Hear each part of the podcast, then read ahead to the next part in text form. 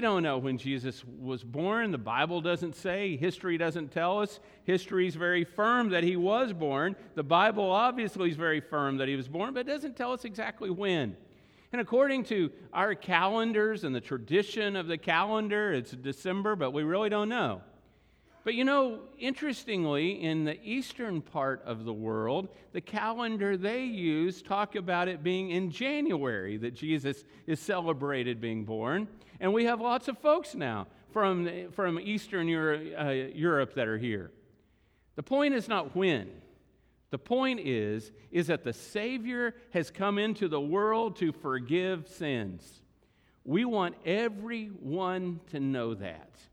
When I was growing up in a small town, it, it was the question wasn't do you go to church, it was which church do you go to. Now the question is more do you believe in Jesus? The world has changed a lot. So, what an incredible opportunity we have to share this message of Jesus to our kids in our community and to everyone that Jesus is alive. I want us all to remember from James, the book of James, chapter 1, tells us that every good gift we get is from God. It says, Don't be deceived, my dear brothers and sisters. Every good and perfect gift, every single good and perfect gift, is from above, coming down from the Father of lights, who does not change like shifting shadows. Do you see that? Every single good thing you have in your life that you have ever gotten in your life, it is from God.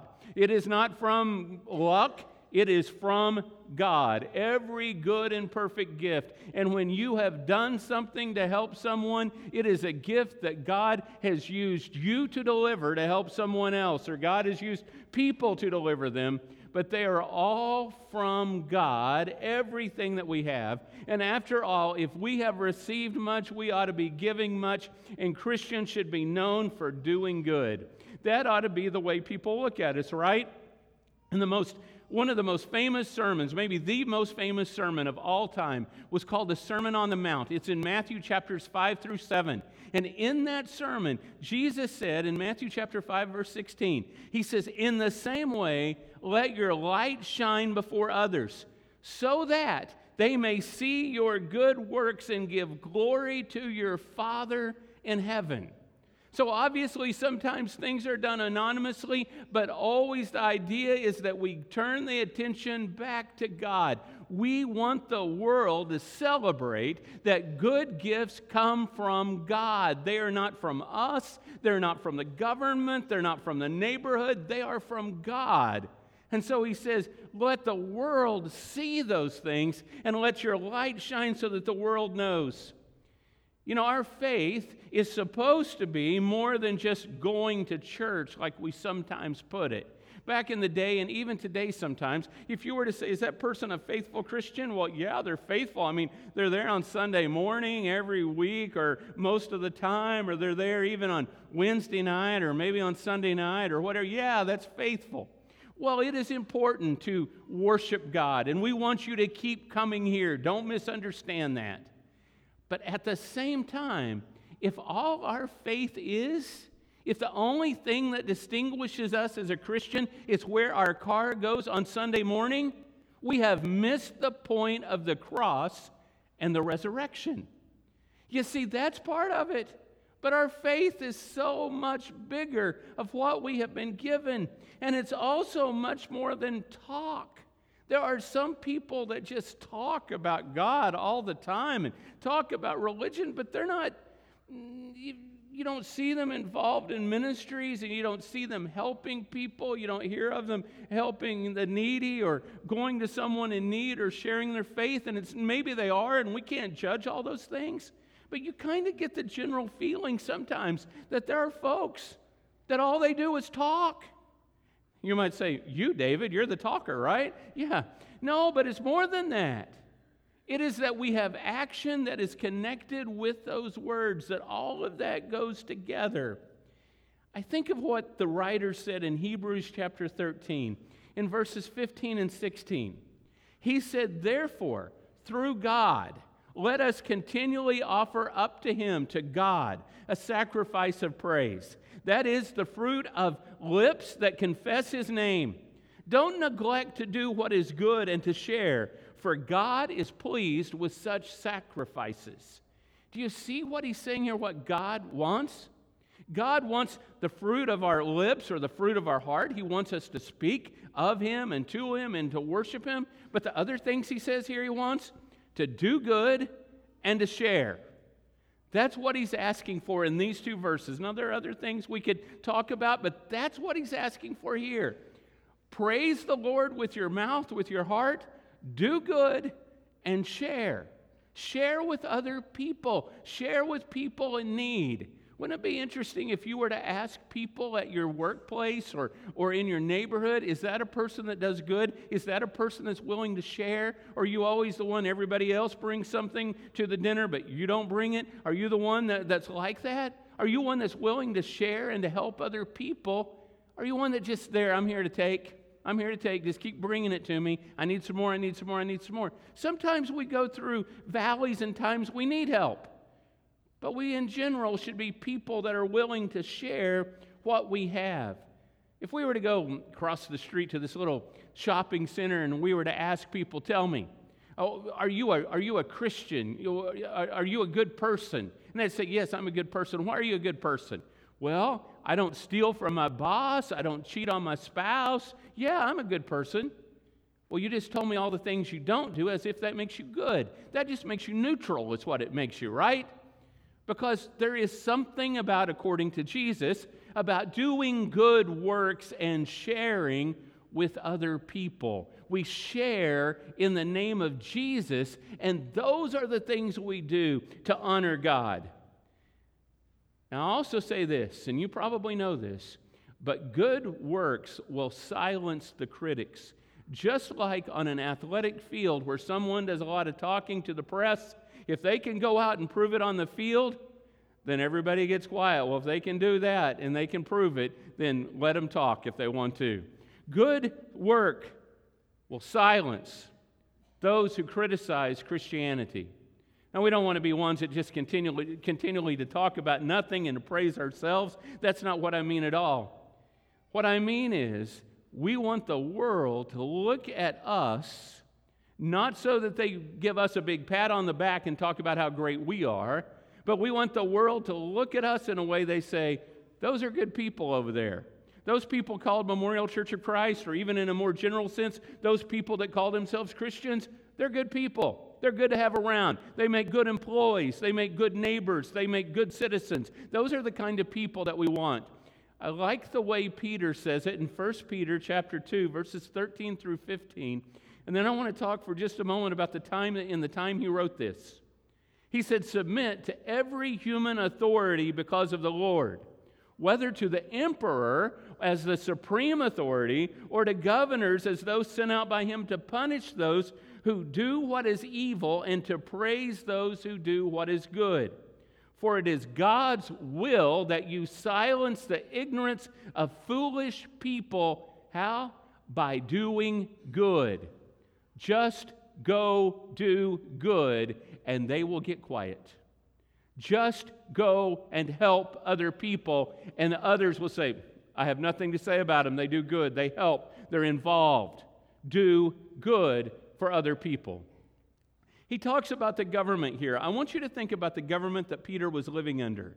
He was living in the Roman Empire when, just by a whim, the, the emperor could say whatever he wanted to and just wipe out all the Christians he chose to if that's what he wanted to do.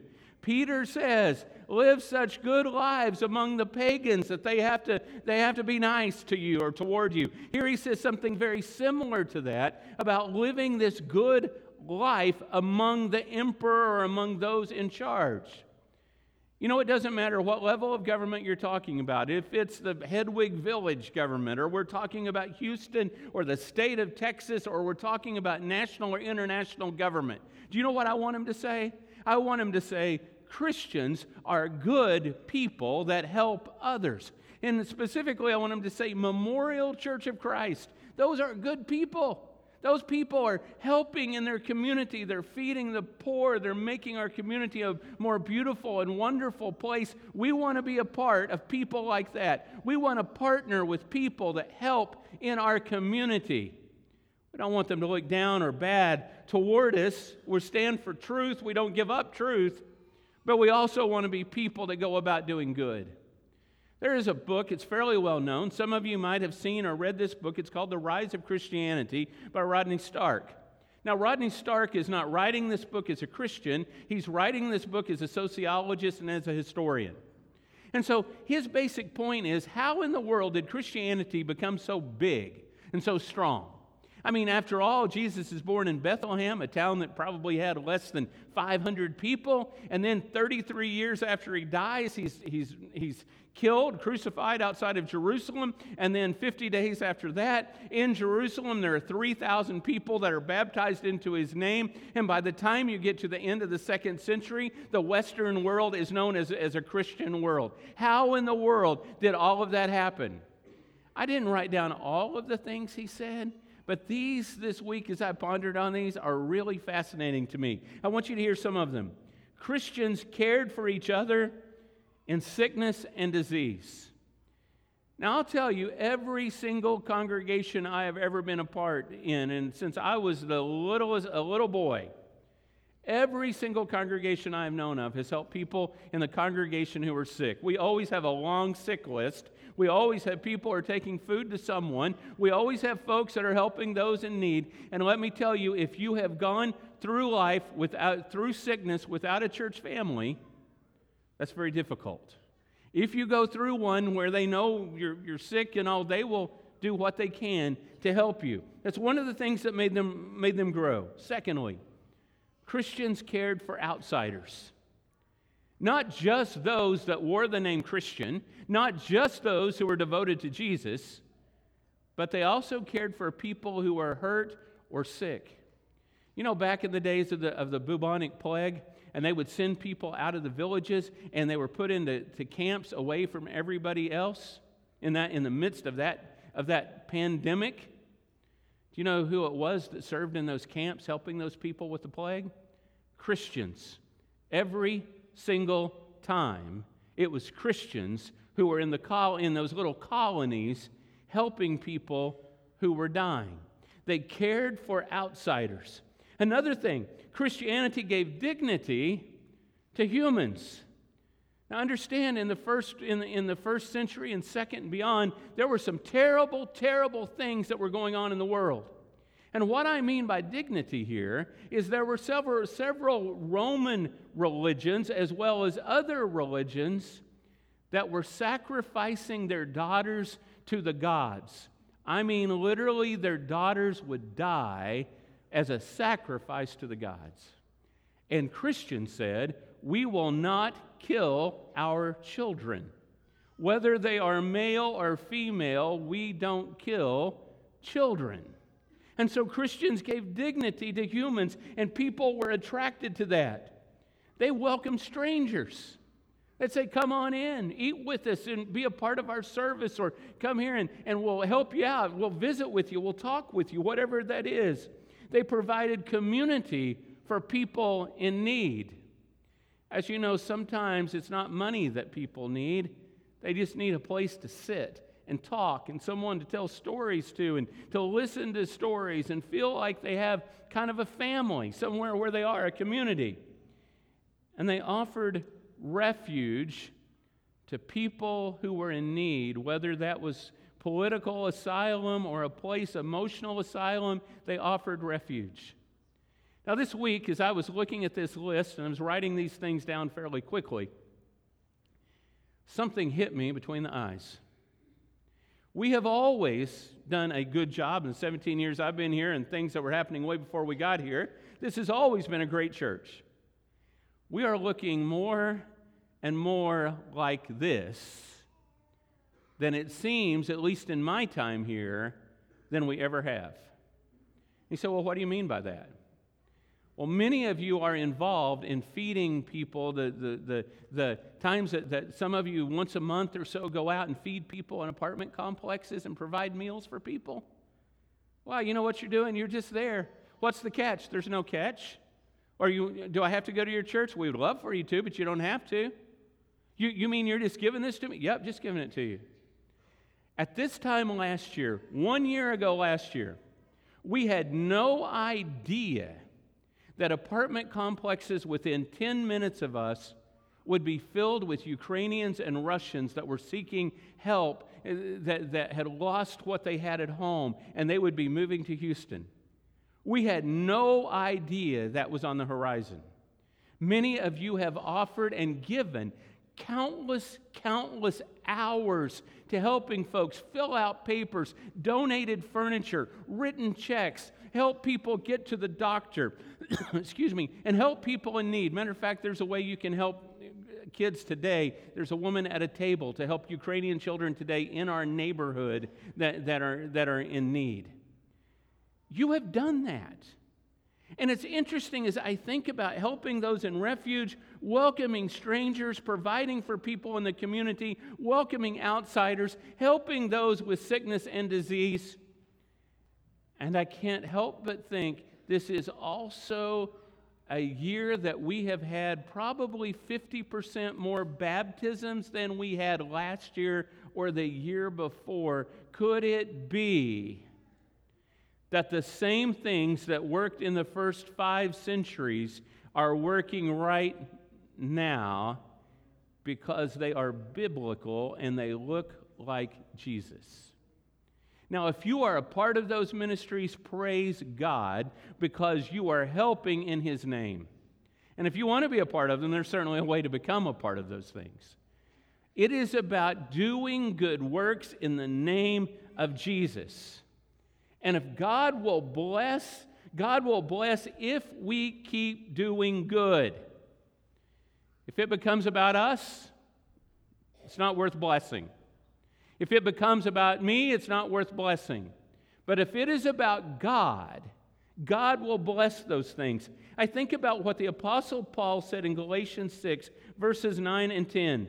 He said, Let us not get tired of doing good. That part makes me laugh. Let us not get tired of doing good, for we will reap at the proper time if we don't give up. Therefore, as we have opportunity, let us work for the good of all, especially for those who belong to the household of faith. So, if you are in Christ, if you are a Christian, then obviously we, we help those in the household first. But we have enough to go around to help other people also. Don't get tired of doing good. If you need to take a break, that is great. Everybody needs a break. Even if you need to change ministries and do something else, that's fine too. Just don't stop doing good. Keep doing good. And so today, my question is going to be a little different. We're kind of doing something a little different today, but it's what is the greatest gift that we can give to someone? Well, I can think of a lot of great gifts I'd like to give. What can't you? But what's the greatest gift we can give? And really, what that gift is, is to keep doing good in the name of Jesus. That is the greatest thing we can do, is to keep doing good in the name of Jesus. That we don't stop doing good. Now, I also want you to know, going back to our scripture reading today, that we are not saved because we do good works. It's not like, oh, if I do enough works, I'll be saved. No, that's not it. We are, because we are saved, we do good works. There is a big difference. I can never do enough to deserve salvation. Never. But because God graciously gave me salvation, now I want to do things in His name to praise Him and honor Him and to make Him the focal point of the entire world and universe. It is because of salvation that we do those good things and we don't stop. We don't want to stop. We want to go forward. We want 2024 to be even a greater year than 2023 has been. I want to share a story with you here for just a moment. And this could have happened with any of you. Some of you have heard me tell this story because it, it was one that I couldn't hold back. I was gone a couple of weeks ago, and thanks to, to Wayne for filling in for me. But I was gone every year. I go somewhere and I work on sermons, and I come back and I preach a series kind of based on that. Well, I'm going to preach the series that I worked on. I'm going to preach it this summer. But I was in upstate New York, and I was flying out of Albany, and I had a connection to Baltimore and then back to Houston. And so on this specific day that I was flying out of Albany a couple of weeks ago, I mean, the plane was packed. You know those days where they claim the plane holds 180, but you're sure they got 260 on it? You know what I'm talking about? I mean, everybody is on that plane and everybody is as wide as I am, and I mean, everybody has bags, and it's, it, we're, we are in that plane, right? And so whenever I get to, my, to a seat, and uh, there were already two people there, and I sat on the aisle, and these two people, they're not, they're not friendly people, okay? They have their headphones in, the woman has on glasses, they are looking at their screens in front of them. And I only tell you this to say I was not, I was not divulging any information to anybody because nobody wanted to talk. And so I just got out my phone and I watched TV like they did. So, so I don't say anything to anybody. And we finally land in Baltimore, and, and you know how it is. You sit and you have to wait. Everybody jumps up like they're going to get off the plane, but nobody can get up, can go anywhere. You just stand in the middle of the aisle with everybody connected, like they're playing Twister or something there for a few minutes. And so while I'm there, I'm waiting. I'm not going to get up right away. And then started the luggage bin started coming down the compartments. And so finally, I, I started to get up. But just as I was getting up, just as I moved my shoulder, a hand went on my shoulder. I went, What have I done? And I turned around, and it was a woman, probably in her late 70s, maybe early 80s, and she was crying. And she said, Can you help me, sir? Well, I jump up immediately. Oh, well, of course, what, what can I do? How can I help you? She said, Well, my husband just died, and I can't get my bag. I said, Well, of course I can do that. Let me tell you, it was a heavy bag. And so I get her bag down for her, and she's she's very tearful. And she says, I was on this trip and we live in Florida. I grew up in Albany. We were in Florida. We lived in Florida for 40 something years. We came back for a family wedding. And while we were at the wedding, my husband died. And now she said, This is our last trip together. In great tears, you can imagine. And so uh, there I am in the middle of the aisle. Everybody is watching us. We are the show because no one is talking and everyone is staring. And I say, you know, I'm, a, I'm actually a minister. I work for a church, and oh, wow, that's so wonderful. These are sometimes things I think are God things, right? I mean, these are the these are things that prove to me God is real. And I mean, what were the chances? And and so we're talking there, and I'm and I'm doing all the triage counts Christian counseling I know how to do there for two or three minutes. And then I I walk off the plane. I, I wish her well, and I walk off the plane and and go to the bathroom, and I come back out, and there she is in the middle of the concourse, looking both ways like this. And so I went over to her and I said, Hey, could I, could I show you to your gate? Could I help you? And she said, Oh, thank you. Thank you. Yes, I have no idea. My mind is completely frazzled. I, I can't think of anything right now. Please. And so we start walking, and I ask her questions, and she talks, and she tells me about her husband, and she tells me about their trip, and lots of things that, that didn't really all go together because, you know, her mind is just a thousand places. And so we finally get where we can see her gate. And she said, Can I hug you? I said, Well, absolutely. And I said, Can I pray for you? And she goes, Well, please. And so we stood there in the airport, and I prayed for her, and I don't even know her name.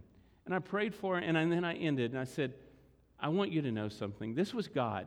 God did this. I don't know why, but He, he, he did this. He put us together. She goes, I know. She said, You are God's angel right now. You are the angel to help me through this airport I would have never met. You are the angel. And so, believe me, I'm no angel, but at that moment, God was using me. Just like he uses every person in this room or watching online today. He uses us. What I would ask you to do is always to give glory back to God and remind people God is involved in this moment. This is not just the two of us standing here. Somehow God has done this. I don't know why I sat in that seat. She certainly didn't know who I was, what I did for a living. I didn't know who she was. That is God. Do not get tired of doing good works and shine your light before men and women so that they may glorify your Father who is in heaven. Honor God with the moments that we are outside of this building. When you're at work, when you're driving home, when you're at the movie, when you're with family, wherever it is, honor God with those moments. Realize that God is doing things that we can't even imagine. He's at work and therefore, it's an honor that we get to work with Him and give Him the praise. This morning, if you are ready to come into the household of faith, you're sorry for where you've been, but you are ready to be baptized into Jesus and to walk that road and be in His family. We want you to do that. You can come forward today, like so many have this week, this year, or you can be baptized afterwards if, if it's too many people for you. But you can come into Christ. You can be baptized in Him, where He will wash away your sins and He'll give you the gift of the Holy Spirit. If you need prayers, for whatever you need prayers for prayers of repentance, prayers for health, prayers for help, you can write to us at elders at mcoc.org. Or you can come down here, we'll pray for you. Come as we stand and sing.